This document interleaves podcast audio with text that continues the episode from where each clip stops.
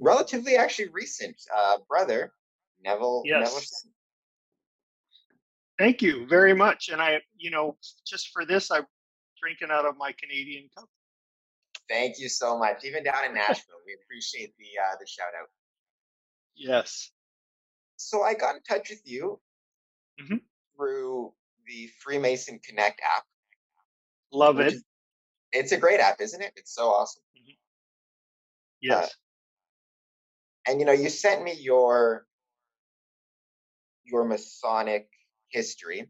Uh, hmm you know, pretty recent. You, you initiated uh, March of twenty uh, March twenty nineteen, Oh, yeah. passed 2019, and then raised January of 2020. So you got in just before the the kind of pandemic hit.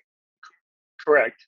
Well, I'll never forget. It was March 16th when all my I operate entertainer buses, but all my coaches, all the tours, like Kiss, and I had a number of buses out on Brad Paisley, and they all had to turn around and come back.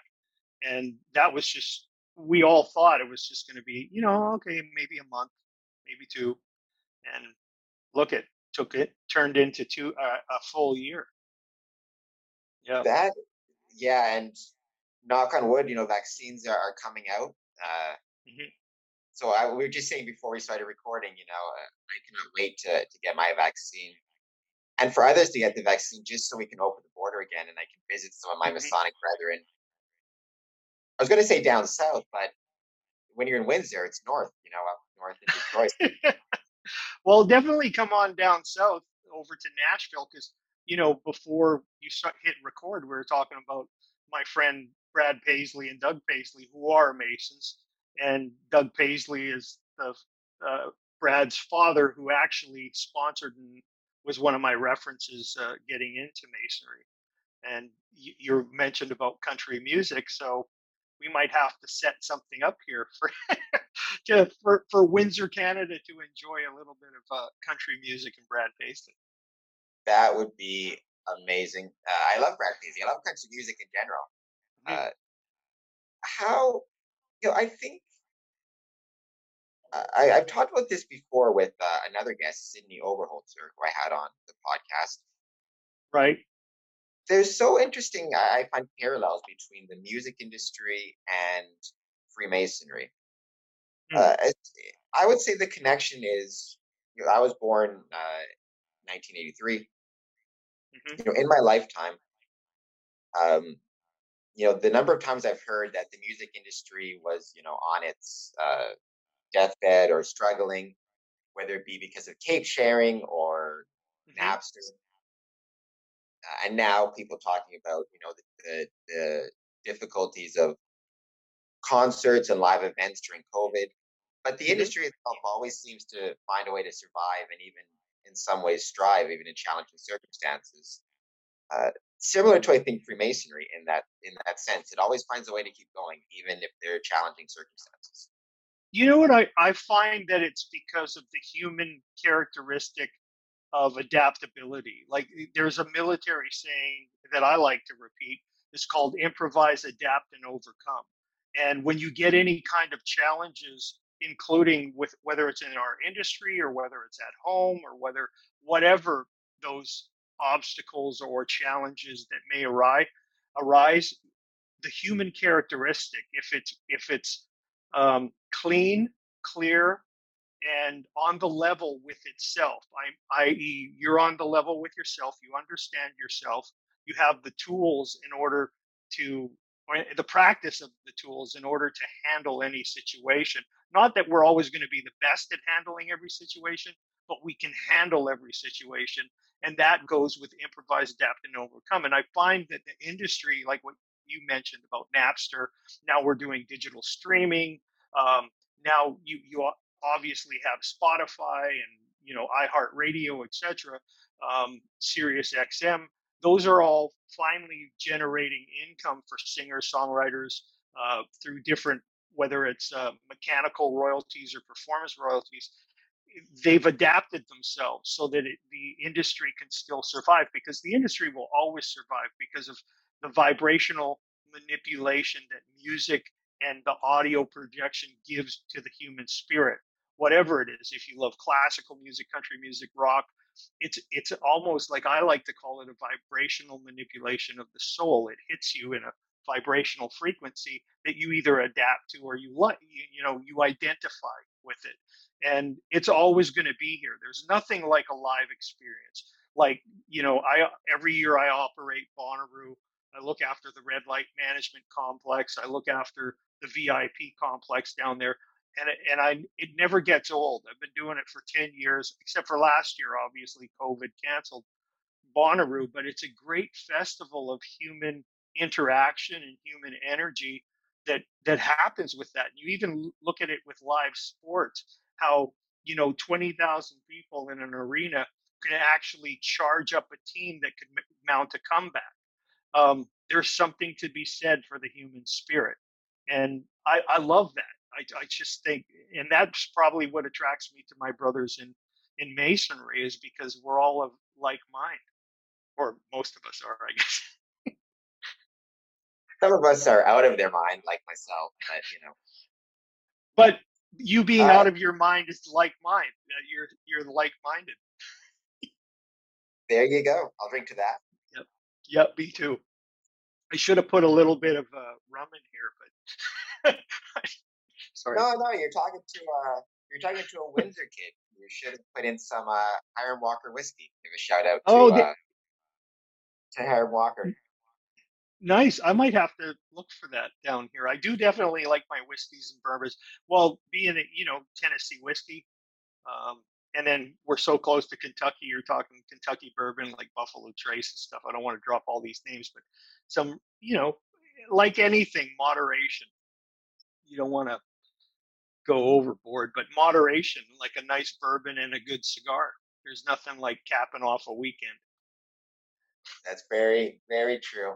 I've, uh, I've been to a few lodges where you know the night ends with uh, with cigars, which is always a nice way to end a uh, oh. Masonic meeting. How is your festive board over there in the Great White North? It de- it depends on the on the lodge. So the, the mm-hmm. general mm-hmm. the general festive board is is pretty um, informal. You know, there's mm-hmm. yeah, ours is most yeah. Lodges, most lodges that I, I attend, I'm a member of have their festive board or have their their refreshment after the meeting. Uh, mm-hmm. It's cleared in by the junior warden. It's you know, yeah, yeah, pizza, pop, beer, like it's it's whatever the, yeah. the the, warden is providing. Though there are occasions where they'll they'll have a, a fancier dinner either before or after for special occasions for special events. Right. Um, so it do really any of oh, I was going to say, do any of the wives ever cook for your pre meals or Sometimes, sometimes, yeah. yes, sometimes that happens. Some is, you know, we, we do have a few not uh, in my lodge, but Rose Lodge, which meets at the mm-hmm. Masonic Temple, uh, has a, a, professional chef as a member. So, oh no way, that's a pretty great. Yeah, Brian Bachelder, thank you for huh? keeping me well fed, sir. You're watching this. Tell him to come visit, and I'll make sure he cooks for us too. I'll be sure to I'll be sure to send it down. To You're welcome to Lodge 359 in Hendersonville. Yeah, Hendersonville, Tennessee, Lodge 359. I'll let I'll I'll let them know you're going to be cooking. Where uh, where is that? Where is Hendersonville uh, Lodge? It's north of it's north of Nashville Center. So if it's you're downtown Nashville, it would be um, kind of like a suburb, like a little. Nashville's kind of sprawled out you know, you got like Nashville, Franklin, Brentwood, that's all going south. You got Antioch, Murfreesboro, that's going southwest. And then up north, you have like Goodlettsville, Hendersonville, uh, Madison. And Hendersonville is all part of this kind of, I guess, what you would call greater Nashville area, pretty much. It's like from Hendersonville, it's like 15 minutes to da- like to Broadway, 15 18 okay. minutes to Broadway. Yeah. One of my, my fondest Masonic memories is uh, getting to visit the Grand Lodge of Tennessee in Nashville. What a beautiful building uh, it yes. was, and taking a tour of it was amazing. So nice. the um, we talked before started recording. You know, the the Masonic journey. Um, mm-hmm. It's an interesting journey, especially right now uh, with the pandemic and going through it. But I guess mm-hmm. my, my question is is for your Masonic journey. You know, you mentioned mm-hmm. something interesting when you sent me your biography.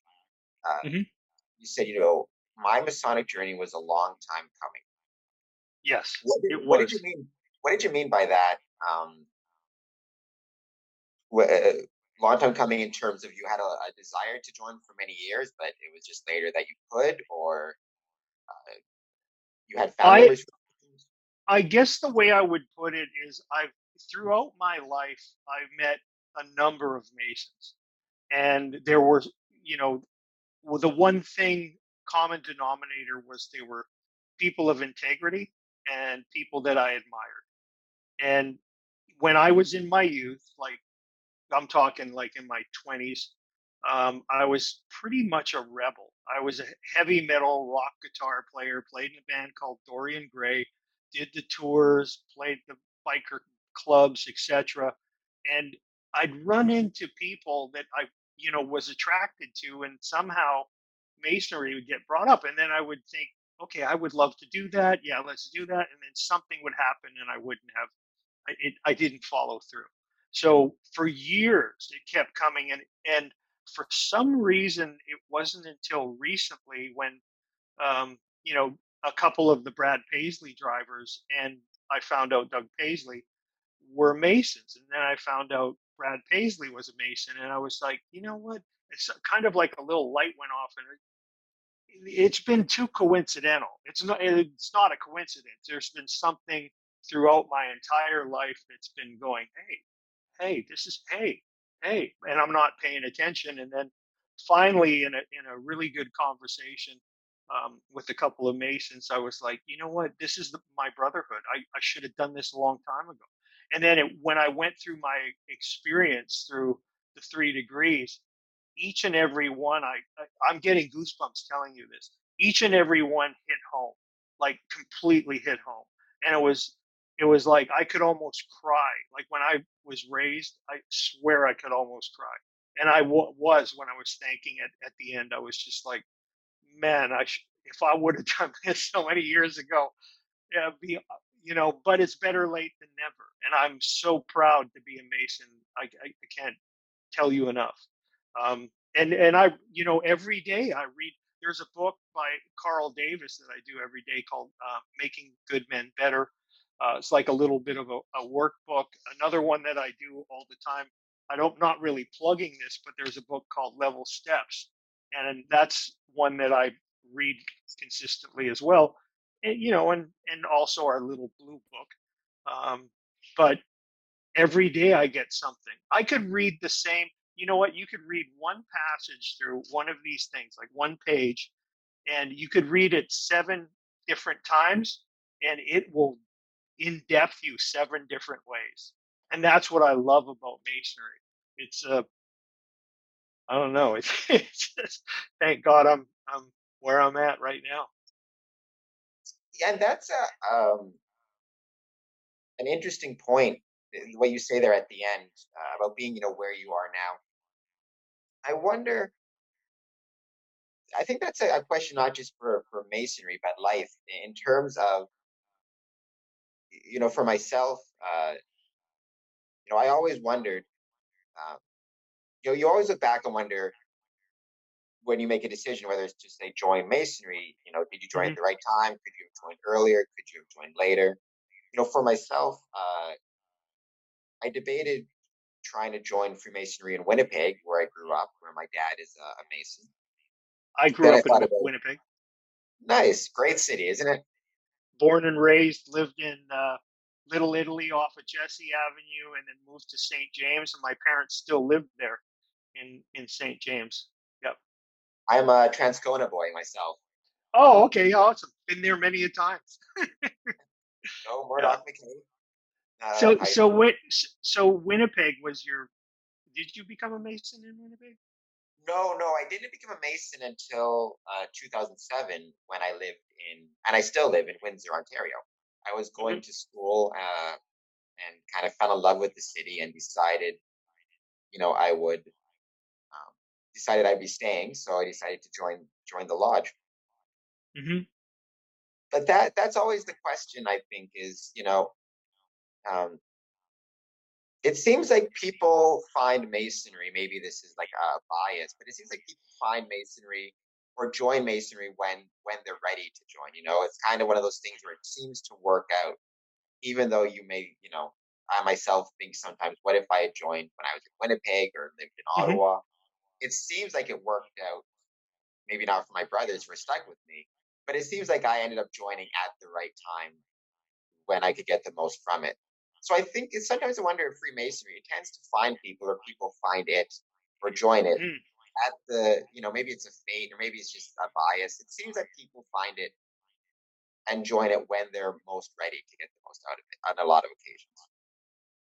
I love that analogy. And sometimes I think what ends up happening, like no matter what time, you know, like your your age that you do it, I think it is structured in such a way that it pushes the right buttons to make you get it and then that's why you that's why we probably feel the way we did is because it pushed those buttons and made man if i would have done this when i was 20 uh, how far would i have been been doing? But you do you know everything happens for a reason and i, I guess it's you're correct. It's it's do we find masonry? Does masonry find us i don't i don't, I don't know It's so awesome. Tell, eh, yeah, it's one of those. It's the timeless question, right? Um, yeah.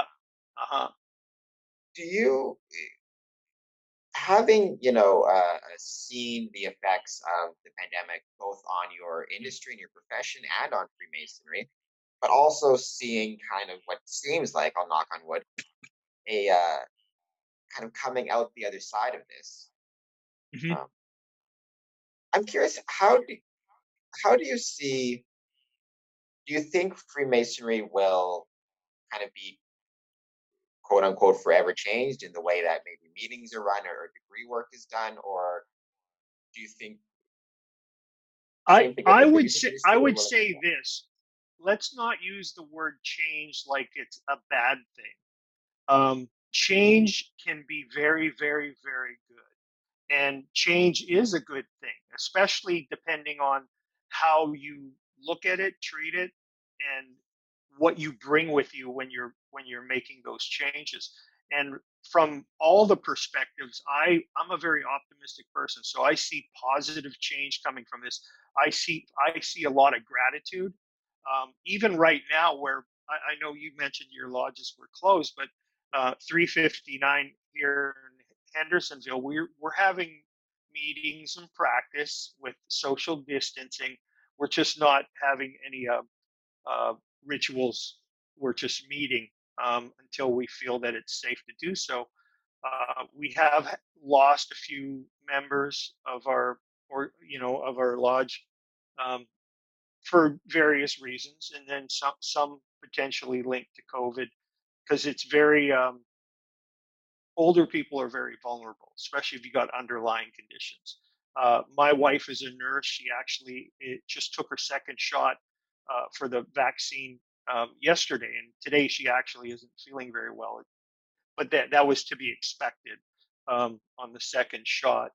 So, um, you know, from that perspective, I see us treading a little more cautiously with respect to people's spaces and to cleanliness. But at the same time, I see a, a strong sense of gratitude when we are able to congregate together. And I'm actually really looking forward to, uh, you know, some new EAs coming through Lodge 359 and, you know, um, the going through the various uh, three degrees and attending almost everyone that I can attend. Um, so I see something positive coming out of this. I, I, I really hope so. Um, that most of us find a sense of gratitude when we do come from this and go, "Wow, was that ever a learning curve?" You know, and that's what it should be is a learning curve. do you think it will be the same thing in the music industry? Yes, I do. Uh, yes, hundred percent, I do. Uh, be- oh yeah, I and I really can't wait. We have uh, well, some artists up name drop a little bit, but uh, James Taylor, Motley Crue, Kiss are all big acts that are locking in buses with us for um, uh, June and August. You know, the later summer months, and fingers crossed, they're all going to go. You know, like we really don't know, but we're praying that they they go through, and when they do, even if it's half capacity, I'm I'll be going to do my PR visits so that I get to go see, you know, just to get that feel of live music. It's going to be with other people and sharing that experience. It's going to be beautiful. Yep. Yeah, I think that's the, that's the thing that is kind of driven home. This pandemic has driven home for me is that we. It's one thing to know it intellectually, but you know, on mm-hmm. an emotional level, to realize you know that we really are social creatures, and that's something that a concert taps yep. into, but also a Masonic masonry taps into is is hundred percent to be social with each other, to be around each other, um, to, hundred percent. Uh, yep. So yeah, oh, I can't wait. Yeah. Uh, wait. How are your uh, Hendersonville and, to your knowledge, in Tennessee, how are lodges dealing with with uh, applicants, entered apprentices, people or masons waiting to move up the ranks? I know that's one of the we, here in Ontario. It's it's in a metaphorically they're in on the batters in the batters deck or the batters cage. They're um, and and they're piling up. Um, so so that's why like when the floodgates open, they will open. We will probably every single week, and maybe even doubling up. Um, I honestly like if I was going to recommend to someone out there, I would recommend you do it on your own because it's really it's such a special experience. I was fortunate enough to um, go through all three stages on my own, and it wasn't like they were trying to get three EAs through or you know three fellow craft through. Um, so it was a very intimate and life, mentally, life and heart moving experience for me. Yeah. That is something. Actually, I was just on a, a meeting last night, a Zoom meeting where we talked about. Uh, it was in Alberta uh, with an Alberta lodge, but the the concern of yeah when the when those floodgates open, mm-hmm. the you know the the um the tension between a desire to get as many of your applicants through as you can because mm. they've been waiting for a while and you know you want to get them yeah. in you don't want them to wait longer than they have to versus you know a desire to make each degree special and not maybe doubling or tripling up but allowing them to go one at a time i mean do you think an ea would rather you know just maybe you have to wait an extra few months but you can go on your own and it'll be more special number one, I think communication is paramount. So as long as you communicate to the person and um, my thing is I would recommend to the person like you know it is a special experience so I recommend that you go solo but we can give them the option um, I don't yeah it, from my perspective I would rather see it uh, maybe having setting them up I don't know, a Tuesday and a Thursday, and just start uh, speeding it through as long as you can get your your members to show up, um, and everyone can make the time so that these uh, new, you know, the EAs or the or or the degrees that these people are are waiting to to go through um, can be expedited, but not to the extent where it loses something, because that that's probably from my perspective my biggest fear is that we would lose something and then i i feel like we are doing a disservice to that candidate do you do you know what i mean it's yeah. interesting yeah i it's funny it's either hmm.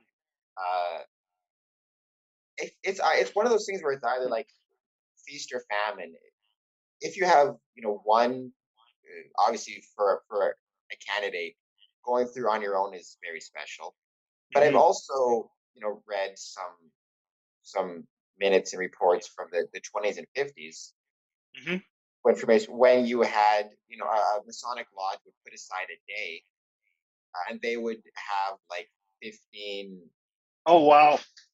degrees all in a day you know they'd start at like 10 in the Mm. morning and they'd go all through and those seem like they were also special because you Mm. kind of you're part of a class so you had like 20 people you all went through it together and you know you all got your degree on saturday Interesting. like I it's, it's like one or the other but so that's much really interesting because I've never heard that. I, I haven't heard it put that way. I've mm-hmm. heard of you know having that where they do a number of, of degrees in one day, but I didn't think of it the way you just and you you- I, you might sell me on this because that I love that idea of a class actually, which is Yeah, like it- they all come through the experience, but they're sharing different. Like if you have seven different candidates, you're going to have seven slightly different experiences and takeaways.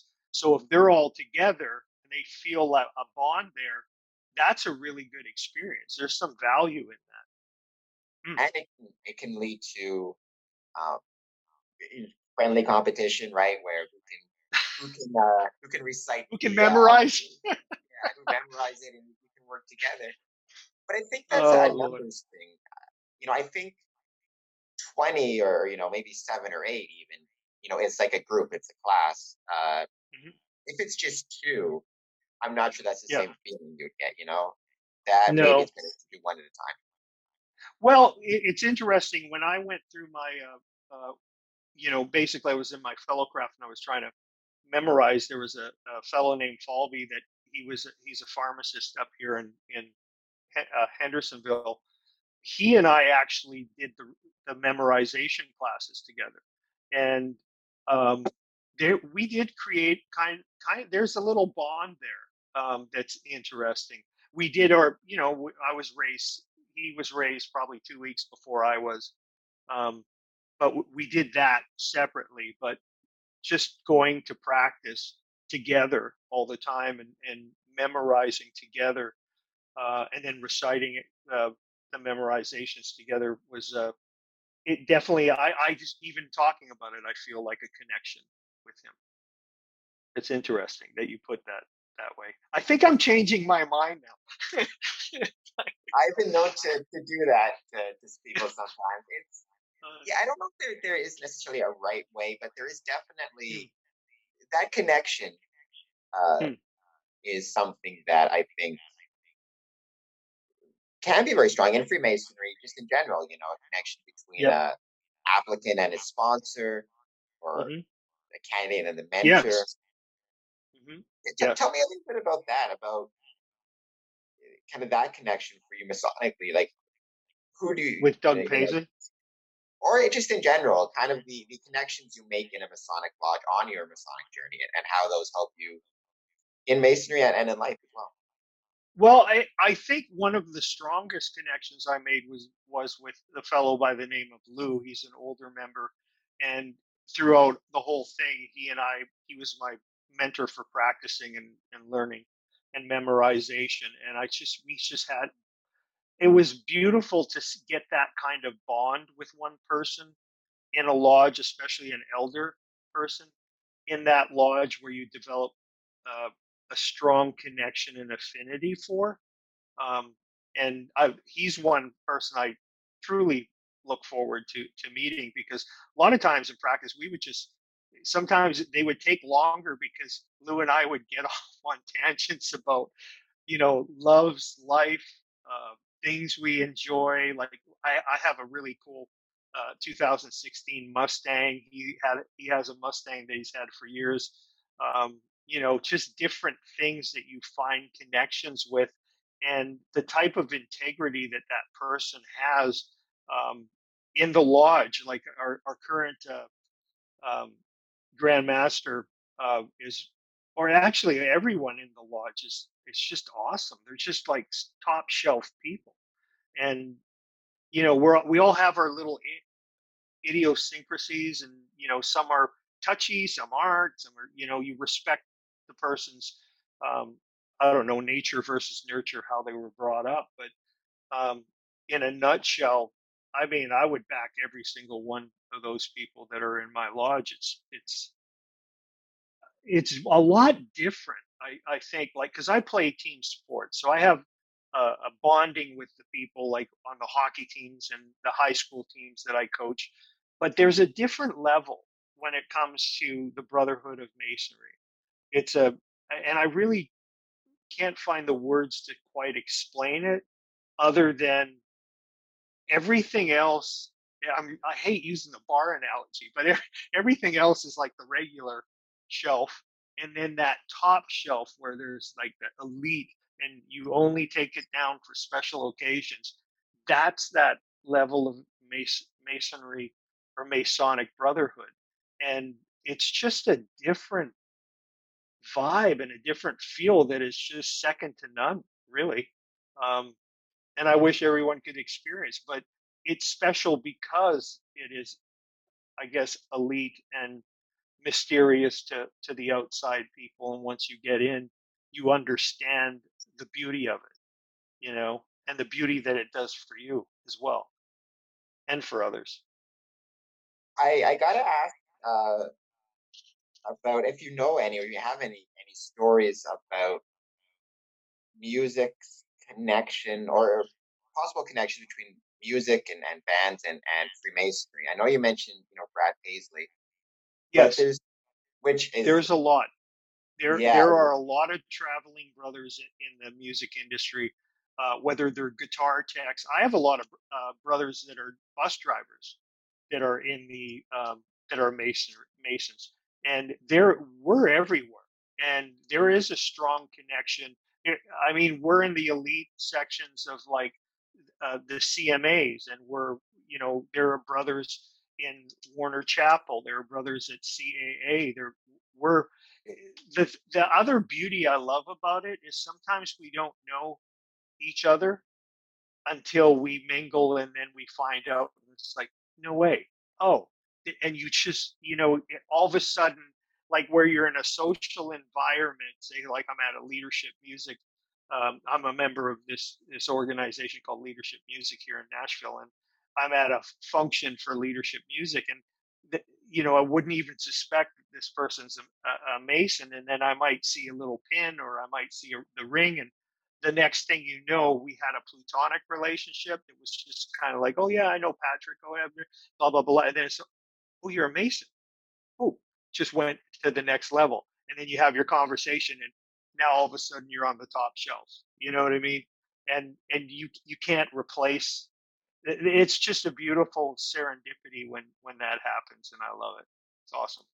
Are there any bits of of trivia? My, mm. you know, my every Mason, I think, favorite pastime is to watch something on television and then find a Masonic reference and freak out. You know, like uh, Oh, I've yeah. As, yes. I'm trying to think off the top of my head. I know that the band, um, what the band Wild Horses, I think it was. Yep. Mm-hmm. They filmed their music video at the Grand Lodge of Tennessee, I believe it was, mm-hmm. or National Masonic Temple. I I've seen Matt Stell's song "Home in a Hometown." The start of it yep. has uh, Joppa Lodge, I believe, in it. Mm-hmm. Um, you know, any uh, or uh, you know, the Detroit Masonic Temple has all sorts of connections to music. Uh, mm-hmm. Any cool pieces? Any cool pieces of trivia or or things that Masons can look out for in music videos, or just you know, famous filming locations, things like that? You know what? Not necessarily off the top of my head right now.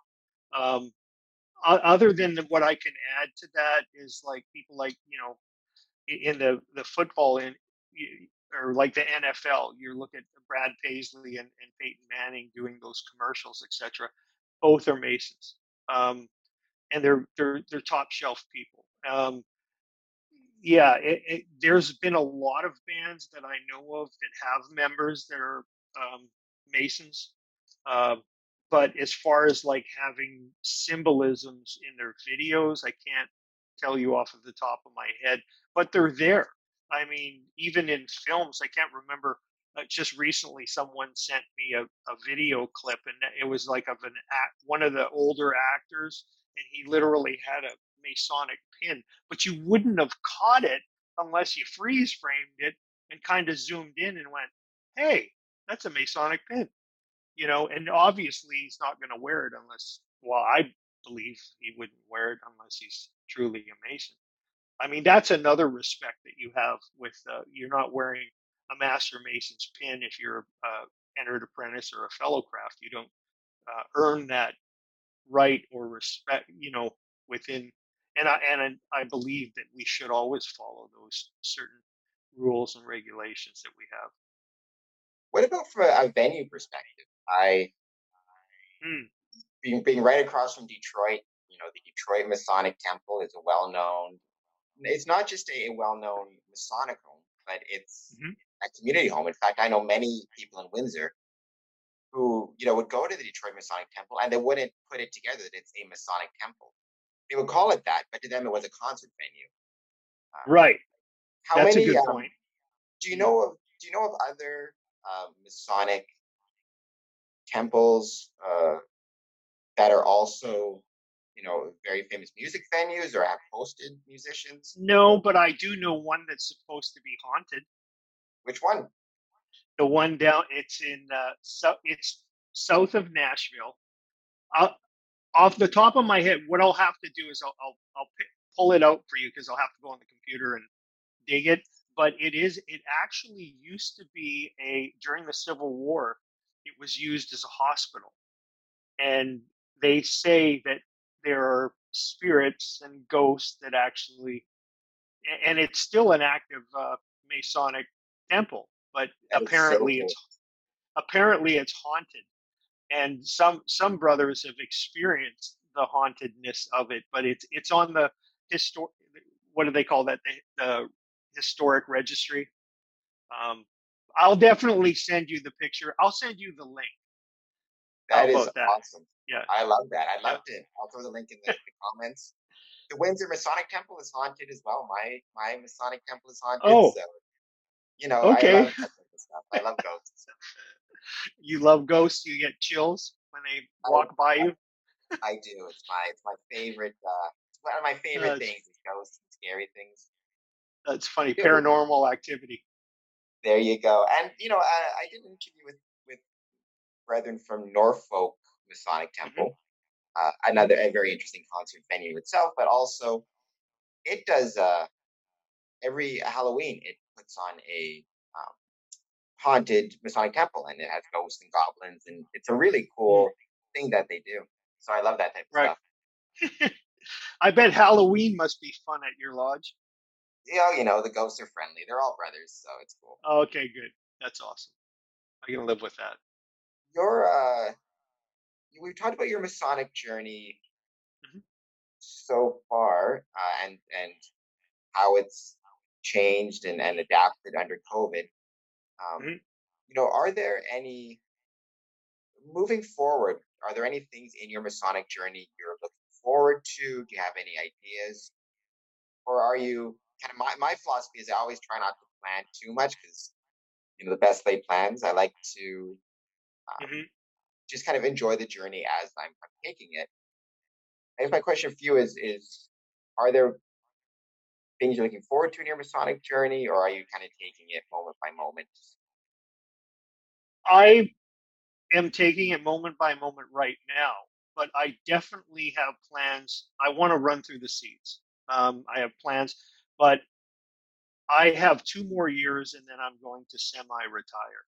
And when I mean semi retire, I, I don't really believe in retiring. I just believe in changing activities that take up your time, um, which would be I would love to dedicate more time. I'd I'd like to be like Lou, um, and and dedicate my service to my brothers and progress through that um, arena, and that that will happen in the next couple of years when I can leave behind my managerial hat and leave behind all this uh, crazy touring industry um, business and move on to something a little more peaceful. and a little more, um, I don't know, soul feeding. I I I love going through the, the chairs. I'm a past master a couple times. Oh, awesome. The uh, as a uh, you know, in my opinion, the one chair, I'm trying to think it's the mm. same in the states. Yep. That maybe doesn't always get the the respect or, or it doesn't always get noticed as much as it should. I really think the deacons are such an uh, important uh, to me, that the first time I went through the chairs, I actually skipped those. I went in mm. when in Canada we have what's called an inner guard, and then that okay. goes from guard to deacon. And I skipped it the first time round and went right to junior warden. And right. I really think the deacons are such an important chair because they really do set the tone mm. for you know not to give too much away. Uh, Mm-hmm. Not everybody watches this is Mason, but you know, right. if you have a nervous deacon, you're going to have a nervous candidate. You know, you're going to have interesting. Yeah, it's. I've always found that that's one chair. When people talk about offices that are every office is important, but mm-hmm. I think the deacon's chair, the importance of it is sometimes lost on on brethren. Just that's a bit of a tangent, but you know, a, a good a good deacon who's calm and knows what they're doing really helps set the tone for a degree and for lodge work, and even for bringing in a dignitary. I don't know right. if you feel the same thing or if you. I guess what what is your thoughts been looking at the different offices in a lodge and what they do? I like the Tyler just because he gets to carry a sword. but but as far as uh, I mean, to me the the the mass the or um, I mean all chairs are important. I believe I, I never really thought of the deacon role, but it makes sense what you just said because that is the can like the, the, that's like the shepherd for the candidate. And if that shepherd's nervous, yeah, you're you, it's all energy. You're going to pass off on, that energy is going to come across. Um, yeah, I, I don't really have anything too much to add to that because I haven't been through the seats. So, you know, I, eh, I and I I was curious, like where do I do I start at junior warden? Where do you start? Like what's the uh in, in in Ontario, right? It's it starts typically starts with the steward. Um, okay. Which are like assistants to the, the junior warden in a lot of ways. Mm-hmm. Um, right. Yeah, that makes sense. Yeah. Yeah, it's every office is so so val- valuable. You know, but you really said hard. you jump. You said I you jump. Time, yeah. yeah.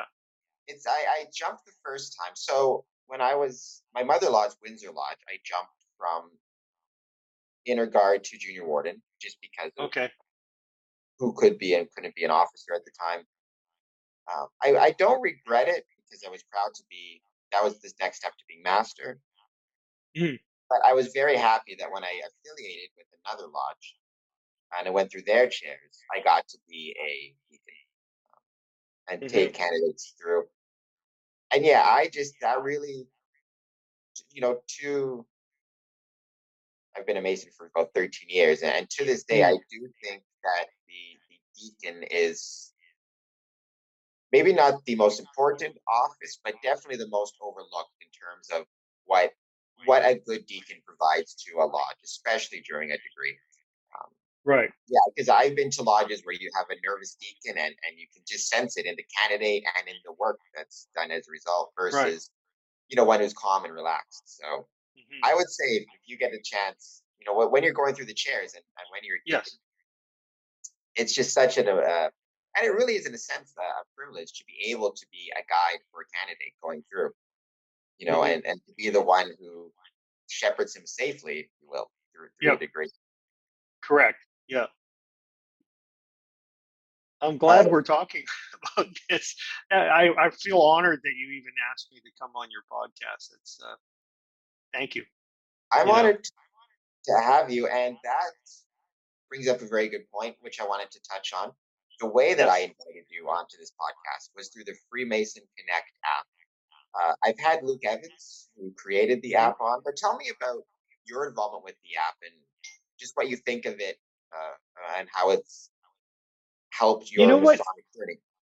I can't even think of. Uh, I'm trying to remember what sparked me or how I found it, and um, I can't remember if it was maybe on because on Facebook I belong to one of the groups, um, one of the Masonic groups on Facebook, and you know, like any social media uh, platform, sometimes if you have too many members, it can get convoluted. You have opinions, you got people because in, in masonry to me one of the the biggest things or one of the most powerful things that I, I know about it that I love about it is the brotherly love.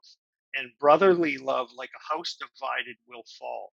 And if you start bringing in politics and religions into it, like viewpoints, um, that can be a slippery slope unless you have people that are very um, strong spiritually and very uh, empathetically conscious of others. And so that, so it was kind of like on that platform, I was just seeing some things, especially during the political upheaval that was going on over here in the in the U.S. with Trump and the you know Democrats, Republicans, and stuff. And it took on this slippery kind of thing. So it, it kind of turned me off a little bit, where I was I was posting positive posts because that's the kind of guy I am, but um, somehow I saw something and I looked into it, which is the app, and I figured I'd give it a try. And I want I love the vetting process because that's what's missing on a lot of social media platforms. It's like take a picture of your card so that I can see, like, you know, in our, our cards, there's the signature and the lodge and has the secretary's name, etc. So to me, I, I'm not saying that's a perfect way of vetting, but it is a way of vetting. And I started seeing brothers from where I live, you know, like Windsor and, and when I was waiting for my green card in Vancouver, like BC, and then other brothers. And I'm thinking, what an awesome app to get to know your other brothers of you know brothers from another mother that are just out different parts of the country and that are of like mind. And so i'm still experiencing it because i'm still new to it but from my initial experience and obviously being asked on this um, i'm loving it. I think it's a beautiful idea but i still feel that you know the ones that are operating it make sure you vet it properly you know keep up the good work is what I would say, so that we can talk like this. The the vetting process, right, in anything, whether it be these apps or even you know guarding the West Gate, is so important. Yes, I think with Freemasonry, right?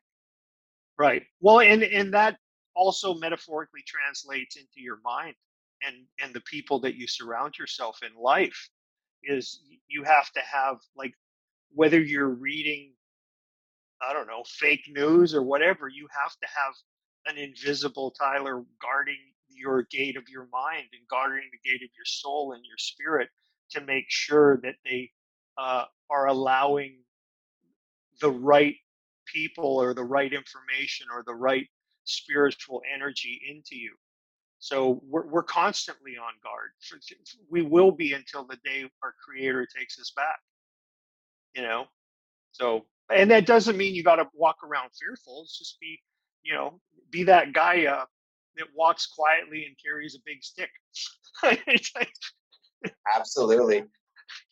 Yeah. So uh, one one thing that I would suggest that people allow into to uh, their mind and, and uh, take a look at is uh, your podcast, which you you told me about on Oh, Spotify. Uh, yes. I'm gonna. I got something. Uh, I gotta show you from my time in in Nashville. Okay. Uh, so I'm trying to grab that, but could you talk quickly about the company Pioneer Coach podcast, how to find it, Yes. and a bit about company uh, about Pioneer Coach as well, just in general? Well, Pioneer Coach started in 2001, and what it is is it's a high-end uh, entertainer bus company. It's and they're basically sleeper coaches. Uh, we build our own, and they they cost about eight hundred thousand plus, depending. Uh, we've built custom coaches for artists like uh, uh, Alicia Keys and Twenty One Pilots, etc. And those buses are usually like in the one million north of a million dollars. And you know, if you have the money, we'll build it. And they're sleeper coaches. We also build 12 bunkers there for crew, and they transport. They're basically a hotel on wheels, and they transport, you know, techs, crew, band, artists from city to city when they go out on these tours. And country artists every weekend they go out and they have a, an entourage of about three to five buses and semi trucks and it's basically their home on wheels they do a show the drivers show up at 11 o'clock at night everybody loads up and they move on to the next city and every the drivers have to be smooth and safe and good people and they got to be molly maids and um, they safely transport the client to the next city. They wake up in the morning, drivers clean their buses, and then they go to the hotels. And the band wakes up, and the artists wake up at the venue, and then they go and they perform their shows, and then they move on. It's really a nomadic life. Very, you know, it. and like I mentioned earlier, there's a lot of drivers and artists out on the road that are Masons um, because they are travelers, and that's the industry that we work with, which is Pioneer Coach. And I, I've been with the company since 2001. I'm a manager, fleet operations and driver manager here. And, uh, you know, we had a podcast or we, we have a podcast. It's, it's, uh, you can find it on all the podcast formats called Pioneer Coach. Um, an inside look. I think it was Pioneer Coach and Inside Look. But what the podcast originally started at was podcast. The first episode is the history of the entertainment coach industry, like where it started back in the 40s. And it started with old seated coaches where blues artists and country artists would rip out the seats in the back and basically just throw a mattress down so they could sleep in them. And then you fast forward into the 50s and 60s, and then someone went, "Oh, let's bolt a couch to the seat, the floor, and let's do this." And then they turned into like motorhomes. So, but motorhomes that could take 12 to 20 people on the road with them. And as it rolled into the 60s, you know, they became almost what they are now, which would be bathrooms, TVs, you know, couch, uh, maybe a master bedroom in the back. And, you know, with new technologies and stuff, you fast forward in through the 70s and 80s and you get these luxury coaches and once the 90s hit, you started to get what we have now. And if uh, your listeners want to go to our website, we have pictures of what we build in the interiors, and you'll be amazed at um, what our interior builders do. It's my Jeff White, who's our designer, used to work for NASCAR, and he just basically tells me, "Well, it's a glorified hallway that I have to make to look like an apartment." So, so that's really what he's doing. It's like taking a hallway and trying to make it look as comfortable as possible. And uh, our website is www.pioneercoach.com and go to the fleet and you'll see some of the amazing builds that our guys do. And it is a luxury form of transportation. Through COVID, we actually uh, it was a lifesaver for our company because the industry's been completely shut down but it was a tragedy too. The hurricane in, in Louisiana, uh, FEMA used 42 of our buses to house the workers, and you know we were able to get paid for that. And it was almost a month or month or more of our buses down there. So thank God, you know, for that was able to give us enough revenue to keep the doors open. Everybody else is laid off. You know, my drivers are on furlough, working for other companies as commercial drivers, but um, I'm looking at 95% of the drivers coming back in uh, May, June, July when the industry starts to kick in. So I'm blessed that way. But it's uh, it pretty much is, like I said, a hotel on wheels to transport all the people that are involved in the shows that you see, whether it's at arena, stage, or sheds. Um, we're the ones that bring them there safely. That's what we do. I will definitely throw the link uh, the website link in the, the comments or in the uh, description for this video. You know, Thank my, you. my my dream is, uh, you know, when I'm a millionaire, is to, you know, be able to get uh, one of those styles of buses uh, mm-hmm. and just travel around and do like a touring of you know all the Masonic lodges or temples, you know, through through Canada or through the states or something like that. I think that'd be an amazing thing to do. You just gave me an idea. That would be a brilliant plan to piece something like that together and use one of these types of buses, like literally put a package together. And you could easily, like most of the buses, if it's a working horse bus, it's 12 people can travel. Um, usually more comfortable, it's eight. You put them into eight bunks. And if you had eight Masons that wanted to go and say you do a, you know, I guess you'd have to, when you did the logistics, you'd have to make sure I don't know, like when they have their their meetings, etc., how you would route it so that it makes sense, and there would be someone there to take you on tours. But that's a brilliant idea. Look at you. I, I, got a couple, and, and even the, the meetings. Uh, you know, you don't even necessarily need to, to to base it on meetings per se, though. That would be mm. maybe the the most fun. But you know, you could um, like in Ontario, for example, every mm-hmm. um, normally every year around this time, I would be on the road uh, in a whole bunch of these small little towns because our Grand Master has his different uh, receptions mm-hmm. throughout. You know, so he'll be, you know, Monday he'll be in like Chatham, Tuesday maybe uh. Ruthven, uh, Toronto, mm. Stratford, mm. like all these all these towns every day of the week you know, as part of uh, mm. receptions. And then, you know, he'll go up north, which is interesting in Ontario. Up north, you know, it's you're flying there basically. Uh, uh, but you know, you could you could tie it in with that. You, you could tie it in with all sorts true. of different different things, or even just tours of buildings. You know, you stop by and you mm-hmm. the the. But yeah, I I just think that that's one of my dreams is to one day do something like that. That is a really good idea. Very good idea. I might, you and I are outside of the podcast. Let's uh, converse on an email on this, and maybe we Absolutely. can put something together. Yeah, maybe we can, and then send it out to the brothers. I mean, obviously, it'll, you know, there's fuel and driver costs, etc. But you know, I know some guy in the bus industry where we could probably get a deal. and hopefully, you know, I'm, I'm sure if you took, you know, eight, eight, nine, I don't know how many you could legally fit in a bus because I've been able to take some bus trips where we may have packed the thing a bit uh, a bit more than we're we're supposed to. But you know, if you if you divide up the costs amongst several brethren, I'm sure something would be. I don't know. It just seems like a really cool thing. Mm-hmm. You can fit twelve people on a bus. Okay. On our on our kind of coaches, it would be twelve people because they're sleeper coaches. So instead of having a hotel, you're rolling with your hotel, which means you save money on actually staying in a hotel.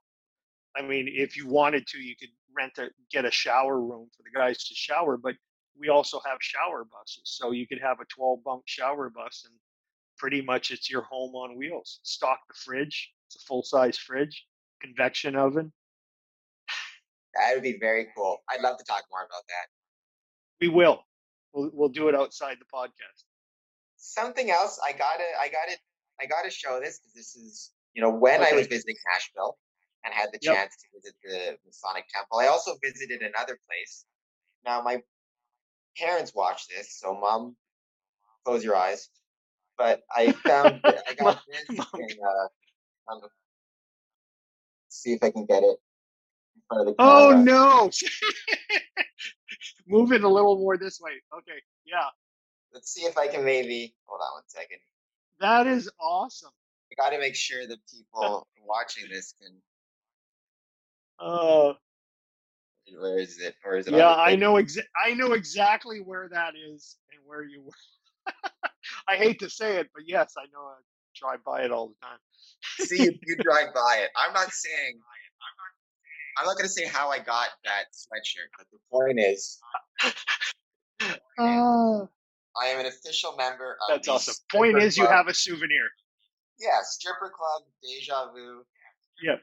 Asheville. I'd like to yep. say to. Mm. I forget her name, but she was. Thank you for the sweatshirt. She's a very friendly and kind lady. Oh, They will love it. They just got a plug. I'll put their website in the comments in the uh, description of the video too. That that is awesome. That's funny. Yeah, I go by there on my way to hockey because it's over by Centennial Sportsplex. There's like three different hockey, big hockey rinks here in Nashville, which is kind of odd since I come from Winnipeg. I've played hockey all my life. I played on the York Yeomen, well, far like was on that team in whatever, but then they dumped, dropped me, and I ended up being on the house league. But anyways, that's another story.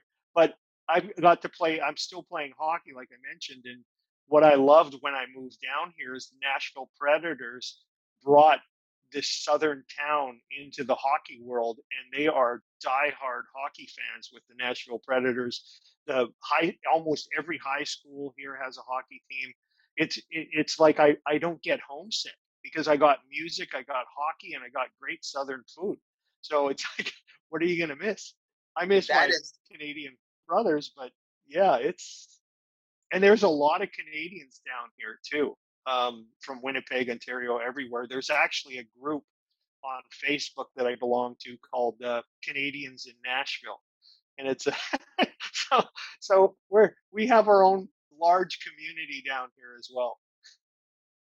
You know, when you have Canadians and country music and hockey and southern food. That's really all you need. I can't think of anything else that me neither. those things. Well, come visit. Invitations open. I would love to. Absolutely. Well, thank you so much for for talking to me all the way down in Nashville. I really appreciate the time, and it was a really great interview. I loved it.